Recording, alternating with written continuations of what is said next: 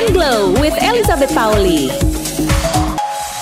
Balik lagi nih di podcast Fit and Glow barengan Elizabeth Pauli. Kita itu biasanya ngomongin soal apa sih skincare terakhir kan. Udah gitu ngomongin soal kulit berjerawat, ngomongin soal apa lagi ya? Uh, oh olahraga.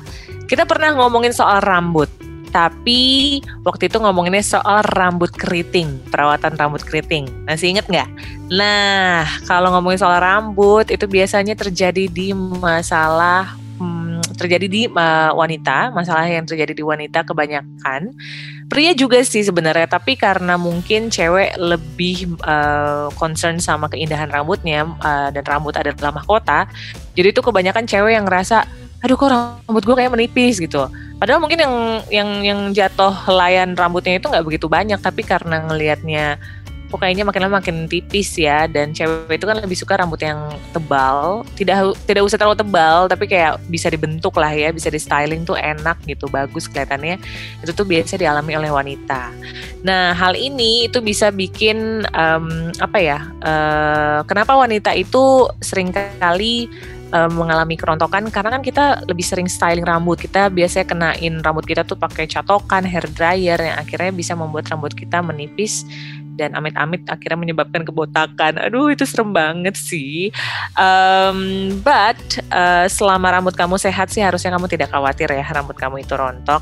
Tapi um, sebelum kita ngobrol sama ahlinya nih, yang di mana seorang dokter ini adalah yang ahli dalam bidang kerontokan rambut dan juga kebotakan, gue mau ceritain, gue mau ceritain sedikit dulu nih soal uh, keadaan rambut gue juga nih ya, uh, good friend di mana rambut gue ini kan keriting memang gue tuh sempet ketergantungan sama catokan. Dan akhirnya rambut gue itu uh, lama-lama kering dan kulit kepala gue ini jadi kayak iritasi gitu. Bahkan kayaknya gue pernah salah shampoo juga dan akhirnya bikin kulit kepala gue tuh sering gatel. Terus kalau di styling atau keramas pun itu tuh langsung rontoknya tuh bisa apa ya tahu kan kalau misalnya kita uh, kumpulin si rambutnya rontok itu terus pas kita kumpul-kumpulin tuh lumayan lumayan tebel gitu loh. Dan akhirnya uh, gue ngerasa kalau rambut gue tuh oh kayaknya makin lama makin makin tipis padahal udah pakai minyak ini udah pakai minyak itu gitu. Jadi nggak tahu mana yang cocok mana yang enggak gitu. Tapi ya gue pengen nanya ke seorang dokter yang ahli nih sih mengenai masalah rambut uh, terutama tentang kerontokan ini dan ya curi-curi lah masalah gue juga lah ya. Udah ada bersama gue adalah dokter Arthur. Halo dokter Arthur. Hai Babet dokter aku happy banget loh bisa ngobrol mau mau ngobrol-ngobrol sama dokter di sini nanti kita bakal lebih lanjut ngomongin soal kerontokan. Tahu nggak kenapa? Oke, kenapa nih? Karena aku adalah pasiennya. Karena aku emang seminggu dua minggu ini tuh benar-benar desperate banget. Ya lu kenapa sih rambut gua gitu? Aduh, dokter aku sedih banget loh sebenarnya. Cuman I will welcome you with happy. Karena thank you banget dokter udah mau spending waktunya ngobrol-ngobrol sama aku di podcast Fit and Glow ini ya. Oke. Okay. So, how are you? Oh, baik-baik saja tentunya. Physically and mentally? Yes, physically and mentally. Hehehe, bagus dong. Sekarang berarti uh, Dokter Arthur ini uh, kan ahli di bidang uh, ini ya kesehatan rambut ya? Antara lain betul, karena itu okay. dalam bidang kulit dan kelamin. Oh dok, kulit benar. Praktek di mana sih dok? Aku di Balikpapan. Oh jauh, kayak akhirnya di Jakarta. aku kecilnya di Jakarta sih, tapi ketika udah lulus, aku kayak, aduh Jakarta terlalu macet dan membuatku kusut. Jadinya aku mencari suatu area yang di luar dari Jawa yang tidak terlalu macet dan segala macam, dan akhirnya aku pindah deh ke Balikpapan. Emang keluarga di situ ya dok? Tidak ada siapa pun di Balikpapan. Ya ampun, so you pick randomly, aduh kota mana ya akan gue samperin, udah Balikpapan gitu ya. Oh iya, kayaknya aku punya feeling, ah, akan jadi ibu kota nih deket-deket sini, aku pindah ke sana aja deh. Bener. wow, what a good feeling. Oke oke, okay, okay. dok di Balikpapan banyak juga pasien dokter ya yang mengeluhkan masalah kulit oh, ya? iya, tentu. Salah satu yang terbanyak memang untuk uh, perempuan tentunya mengeluhkan mengenai masalah mahkota rambutnya ini. Apa sih dok yang biasanya terjadi alasannya itu kenapa sih orang tuh kok ada yang namanya istilah rontok rambut gitu loh? Oke, okay. Jadi memang biasanya yang membawa uh, seorang pasien berobat ke dokter untuk masalah rontok tentunya adalah karena dia sepertinya aware dengan loh kok kayaknya rambutku ini rontoknya jadi lebih banyak daripada biasanya. Karena kan pasti kalau setiap kali keramas ataupun setiap kali ngapa-ngapain rambut itu rontok tentu ada, tapi kan gak banyak. Nah, cuman kalau misalnya terjadi peningkatan yang wow, kenapa nih rontok gila banget? Nah, barulah biasanya datang berobat. Tapi sebenarnya setelah diperiksa dan segala macam, seringnya kerontokan rambut itu sebenarnya adalah suatu yang masih dalam batas normal. Jadi itu bukan kayak, oh ini yang berlebihan banget banget, itu sebenarnya ternyata enggak. Jadi itu normal doang rontoknya tapi agak banyak. Ya, nggak normal dong dok kalau agak banyak.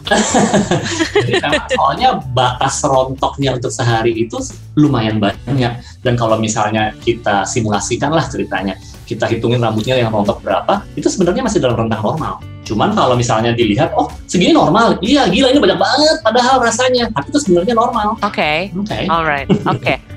aku akan nanya lebih detail ke situ sih. Cuman uh, sebelumnya aku pengen tahu dulu nih, apakah benar yang bikin rambut rontok itu karena hormon atau usia? Oh itu benar banget sih.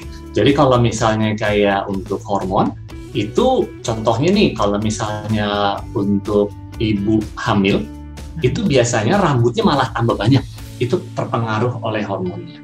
Jadi ketika selama hamil itu rambutnya tambah tebel, tambah panjang dan segala macam. Namun hormon tersebut akan turun ketika sudah melahirkan. Hmm. Jadi ketika hormonnya turun dan melahirkan itu rambutnya rontok karena bonusnya yang terjadi selama kehamilan itu akan hilang. Jadi makanya biasanya kalau misalnya untuk perempuan setelah melahirkan ketika anaknya berusia sekitar 3 sampai 4 bulan, nah rontoknya jadi banyak. Itu karena hormon estrogennya itu turun kembali ke uh, jumlah normalnya sehingga yang bonus-bonus yang terjadi selama kehamilan itu hilang, dia rontok. Jadi itu pengaruh banget kalau misalnya hormon. Kemudian kalau misalnya tadi kamu nanyakan mengenai usia, itu juga karena dengan semakin bertambahnya usia kita, hormon kita juga memang menurun kemudian juga akar rambut kita kerjanya juga jadinya makin melambat, kemudian hasil dari tumbuh rambutnya pun juga dia misalnya jadinya lebih tipis sehingga hmm, nggak hmm, setebal iya, iya. biasanya. Nah, dok, kalau ada yang bilang e, rambut lo udah panjang, ah potong ah soalnya sering rontok. Nah itu benar nggak dok?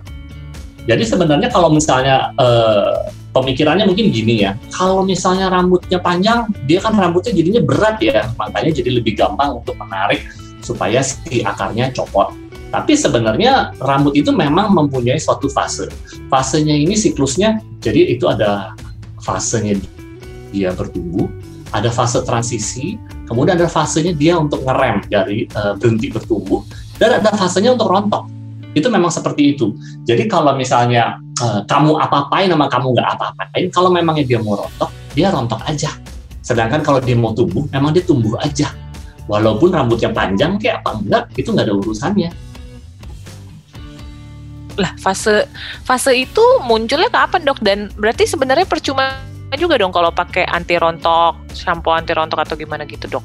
Okay. Toh memang udah fasenya? Jadi uh, kalau misalnya rambut di kepala kita nih ya contohnya, itu biasanya kalau untuk fase tumbuhnya itu sekitar 90% dari rambut kita itu lagi dalam fase tumbuh. Kemudian sekitar okay. 10% lah yang fasenya lagi fase rontok. Cuman tentunya nggak nggak nggak nggak nggak nggak ngumpul dalam satu tempat ya. Jadi bukannya kayak misalnya oh di kiri di kiri atas Ngeri banget kalau kayak gitu. Habis dong jadinya pitak di situ. Enggak, tersebar seluruh kepala kayak gitu. Nah, dia itu ganti-gantian. Jadi misalnya kayak rambut yang ini lagi fase tumbuh, sebelahnya fasenya lagi istirahat, sebelahnya lagi fase rontok. Jadi dia memang beda-beda. Hmm, oke. Okay. Siap. Nah, kebiasaan sehari-hari apa sih dok yang bisa mempengaruhi rambut rontok? Apakah diet ketat juga bisa mempengaruhi? Oh, oke. Okay jadi kalau misalnya untuk kebiasaan, jadi kebiasaan sehari-hari yang jelek nih ya, misalnya untuk rambut, itu hmm. contohnya ngerokok. Jadi hmm. kayak efek dari rokok itu dia bisa merusak pembuluh darah pembuluh darah kecil yang ada di tubuh kita, termasuk pembuluh darah yang ada di sekitar dari akar rambut. Jadi kalau misalnya kita sering ngerokok, nah eh, pembuluh darahnya itu mengalami kerusakan, hasilnya jadinya pertumbuhan dari rambutnya itu tidak sempurna, siklusnya juga jadi berantakan, akhirnya dia rontok. Kemudian kebiasaan-kebiasaan seperti mungkin kalau perempuan ngikat rambut, ngikat rambutnya yang terlalu kencang. Nah, kalau misalnya dia terlalu kencang, akhirnya dia juga jadi bisa bikin masalah.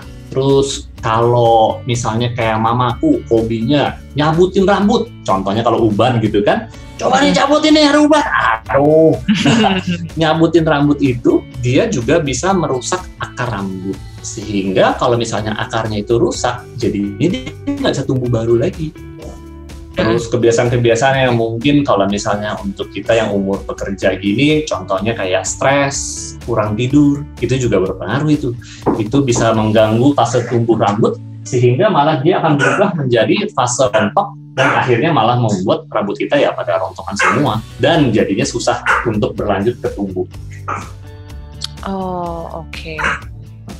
Oke, okay. ya basically basically dari gaya hidup kita yang berantakan juga ternyata ngaruh ke kesehatan rambut kita juga ya dok ya. Oh iya diet. Tadi kamu nanya mengenai diet ya.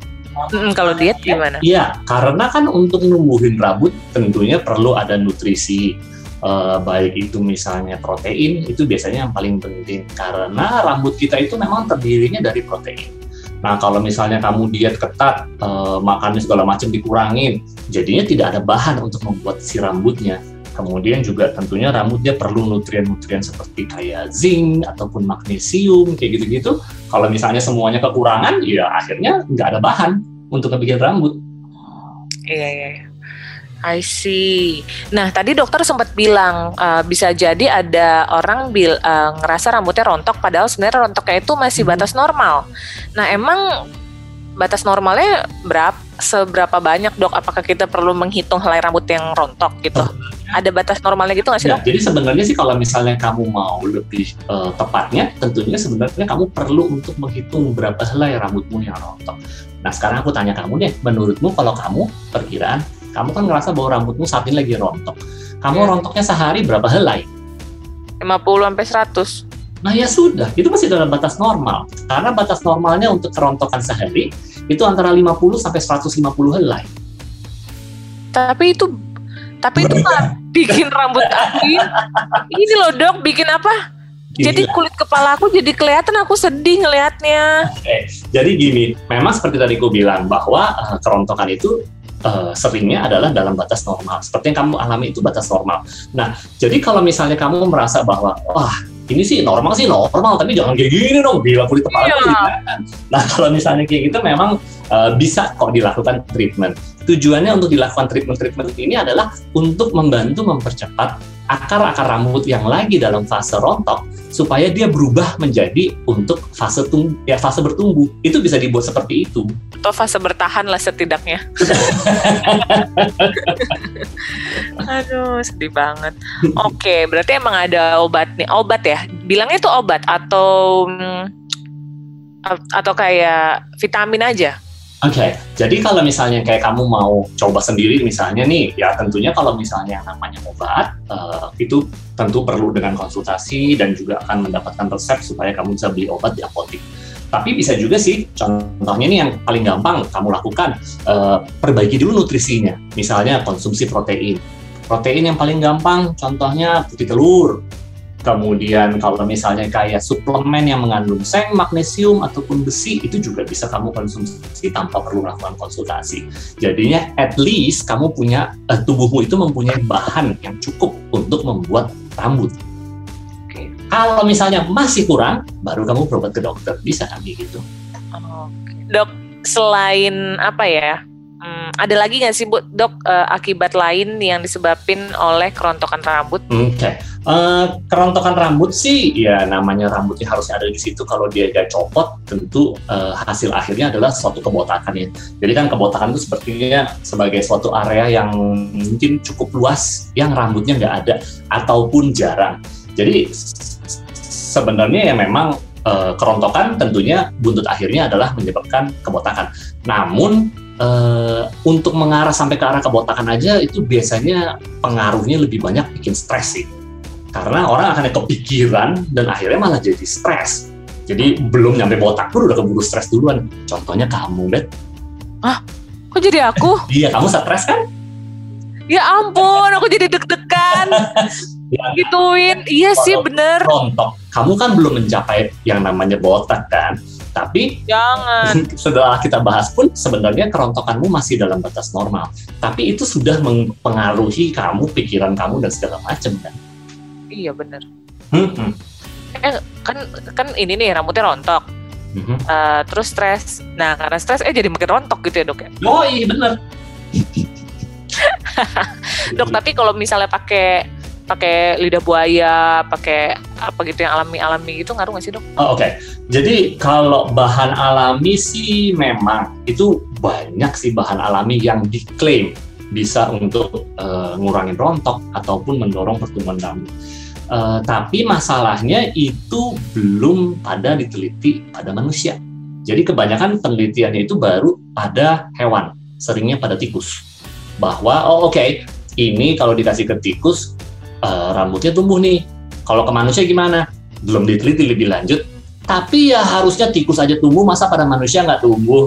Jadi itu banyak yang sudah mulai digunakan walaupun belum ada penelitiannya. Nah, yang paling sering itu sih memang antara lain adalah aloe vera ataupun lidah buaya. Itu jadi benar-benar as simple as kamu potong itu lidah buayanya, terus kamu kasihkan ke kulit kepalamu, itu eh, kalau pada tikus ya, itu memang bisa membantu untuk mendorong pertumbuhan rambut. Kemudian kalau mungkin eh, Minyak kastor. yang lain, itu yang paling sering misalnya kalau di shampoo-shampoo rambut rontok yang dijual bebas, ya itu biasanya ginseng sih. Itu juga sama, eh, merangsang pertumbuhan rambut. Eh, penelitiannya ada, tapi ya pada tikus. Jadi dok eh, apa eh, apa? Jadi jadi dok untuk mengobati kerontokan rambut yang lumayan parah gimana dong dok caranya? Hmm, Oke. Kayaknya kalau pakai cara yang alami kurang bisa mencegah ya. Ya, jadi gini, kalau misalnya kamu punya kerontokan rambut yang heboh, eh, sebagai manusia tentunya kita akan mencoba-coba dulu. Biasanya mencoba dengan yang dijual bebas lah ya. Terus kemudian kayak eh, herbal-herbalan, ya baiklah misalnya dicoba kayak aloe vera ataupun sabun-sabun tadi yang mengandung ginseng. Nah, kemudian yang tadi aku bilang, perbaiki nutrisinya. Nah, tapi kalau misalnya sudah kamu lakukan seperti itu dan masih juga rontok heboh dan tidak membaik, sebaiknya sih memang sarannya berobat ke dokter. Karena ini kan perlu dicari penyebabnya. Takutnya eh, bukan penyebabnya bukan cuma kerontokan rambut normal, tapi misalnya ada kondisi-kondisi lain seperti kayak penyakit-penyakit tertentu yang memang bikin rambutnya jadi rontok. Jadi kadang-kadang kalau misalnya yang eh, rontoknya heboh dan lama dan juga tidak merespon terhadap pengobatan, itu sampai kita kadang-kadang perlu periksa darah untuk ngecek.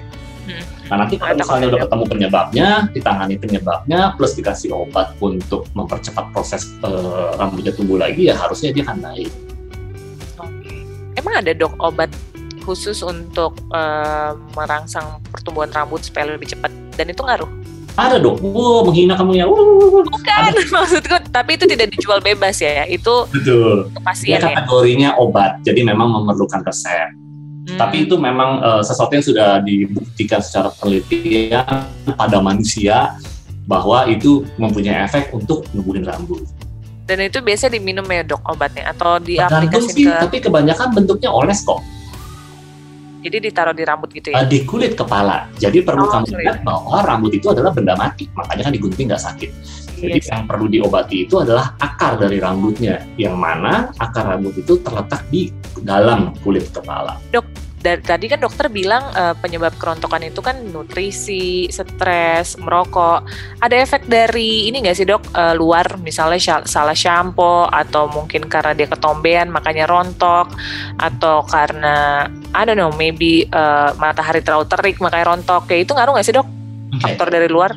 Ya, jadi kalau untuk faktor dari luar ya, kalau misalnya penggunaan shampoo yang nggak cocok, itu bisa. Why? Karena kalau misalnya kamu menggunakan shampoo yang kamu nggak cocok, itu kan akan mempengaruhi kulit kepalamu juga. Jadi kayak kulit kepalamu jadi kering, flaky, ketombean, gatal. Nah, kamu garuk-garuk itu karena dia gatal dan segala macam kan kamu garuk-garuk. Nah, garuk-garuk ini juga bisa mempengaruhi rambutnya menjadi rontok. Kemudian eh, mungkin yang kamu maksud juga antara lain adalah kayak kalau misalnya ke salon, seperti tadi kamu cerita dari ceritamu sendiri bahwa kayak rebonding lah, catokan dan segala macam. Iya. Namun kayak catokan dan segala macam itu dia sebenarnya kebanyakan bukan rontok, tapi Ngeri. Oh patah. Iya, dia putus. Karena jadi ya karena kena panasnya di daerah catokannya dan segala macam dia putus. Ya itu sebenarnya e, ngebedainnya gampang sih. Rambutnya cuma tinggal kamu lihat ujungnya gimana. Kalau ujungnya kayak pentolnya gitu, itu akar rambut itu rontok. Tapi kalau misalnya ujungnya bener-bener kayak rambut kepotong, nah itu sebenarnya putus. Oh. Mm-mm. Oh pantesan aku banyak uh, baby hair bisa jadi karena itu putus dari rambut itu ya? Bisa jadi, jangan-jangan. Jadi bukan baby hair, tapi itu rambut kepotong. Iya, ih ngeri. wow, aku pikir selama ini aku punya banyak baby hair, ternyata rambutnya kepotong. wow, ngeri juga ya. Oke, jangan dibawa stres nanti malah jadi rontok. Oke. jadi dokter uh, dokter Arthur aku mau nanya dong langsung uh, kasih tips untuk mencegah atau mengobati kerontokan atau kebotakan. Oke, okay. uh, tipsnya ya. Um, first of all, kamu harus mencari, kalian harus mencari penyebabnya. Kemungkinan penyebabnya apa? Jadi misalnya kalau, oh memang gara-gara aku pakai ikat rambutnya terlalu kenceng nih misalnya atau apa, yaitu dihindari ataupun dikurangi. Kemudian juga uh, perlu diketahui kalau misalnya kayak ibu melahirkan itu 3 sampai 4 bulan kemudian misalnya rontok itu juga masih normal. Nah, kamu kalau misalnya habis keramas, itu kalau ngeringin rambut juga yang lembut, jangan sampai kayak oh yo yo yo yo sampai pakai handuk kayak gitu sehingga dia pada rontokan. Uh, nyisir juga jangan sadis-sadis. Kemudian tentunya pola hidup yang sehat. Jadi kayak jangan merokok, kurangi stres, tidur yang cukup, uh, makan protein, kemudian juga nutrisi yang dibutuhkan untuk pertumbuhan rambut.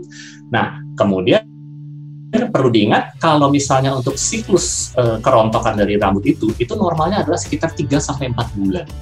Jadi kalau misalnya 3 sampai 4 bulan rontokmu ini masih berkelanjutan, dibawa berobat ke dokter. Oke, itu lama banget loh 3 sampai 4 bulan. iya sih. Dua minggu aja aku udah ya gimana dong, diapain dong gitu. Tapi itu sebenarnya uh, ya, normalnya seperti itu. Jadi kalau misalnya paling menyenangkan memang kalau pasien yang datang ke aku berobat untuk uh, rambut rontok ketika aku tanya ini sudah berapa lama? Sekitar tiga bulan. Oh baik. Dikasih waktunya obat. aku bekerja nah, gitu ya. elus-elus terus nanti dia dua minggu lagi dia bilang oh sudah berhenti rontoknya. Iya benar itu. Siapa dulu dokternya? Itu obatnya hanya dielus-elus doang loh guys. karena memang normalnya sudah mau berhenti rontoknya. Oh gitu Aduh, dokter Arthur, makasih banyak ya udah ngobrol-ngobrol di sini dan aku merasa sangatlah menyenangkan ngobrolin suatu hal yang aku khawatirkan. thank you dokter Arthur. Oke, okay, thank you, Beth. Kalau good friend pengen tahu lebih lanjut tentang dokter Arthur, bisa follow Instagramnya di mana? Di dokter kulit kukom. Pelan-pelan dong. Wah, gitu aja. Dokter kulit kukom. Oh, eh Oke okay, oke. Okay. Dokter kulit kukom guys. Uh, tapi di bawahnya ada tulisan Dokter Arthur S Simona itu Dokter Arthur ya. Soalnya namanya apa nama Instagramnya bukan nama Dokter Arthurnya. Oke, okay. thank you so much Dokter Arthur udah mau ngobrol-ngobrol di Fit and Glow dan buat teman-teman yang pengen dengerin lanj lebih lanjut juga tentang Fit and Glow ini bisa didengerin di Delta FM, Bahana FM dan Female Radio dari hari Senin sampai Jumat jam 10 sampai jam 4 sore. Fit and Glow with Elizabeth Pauli.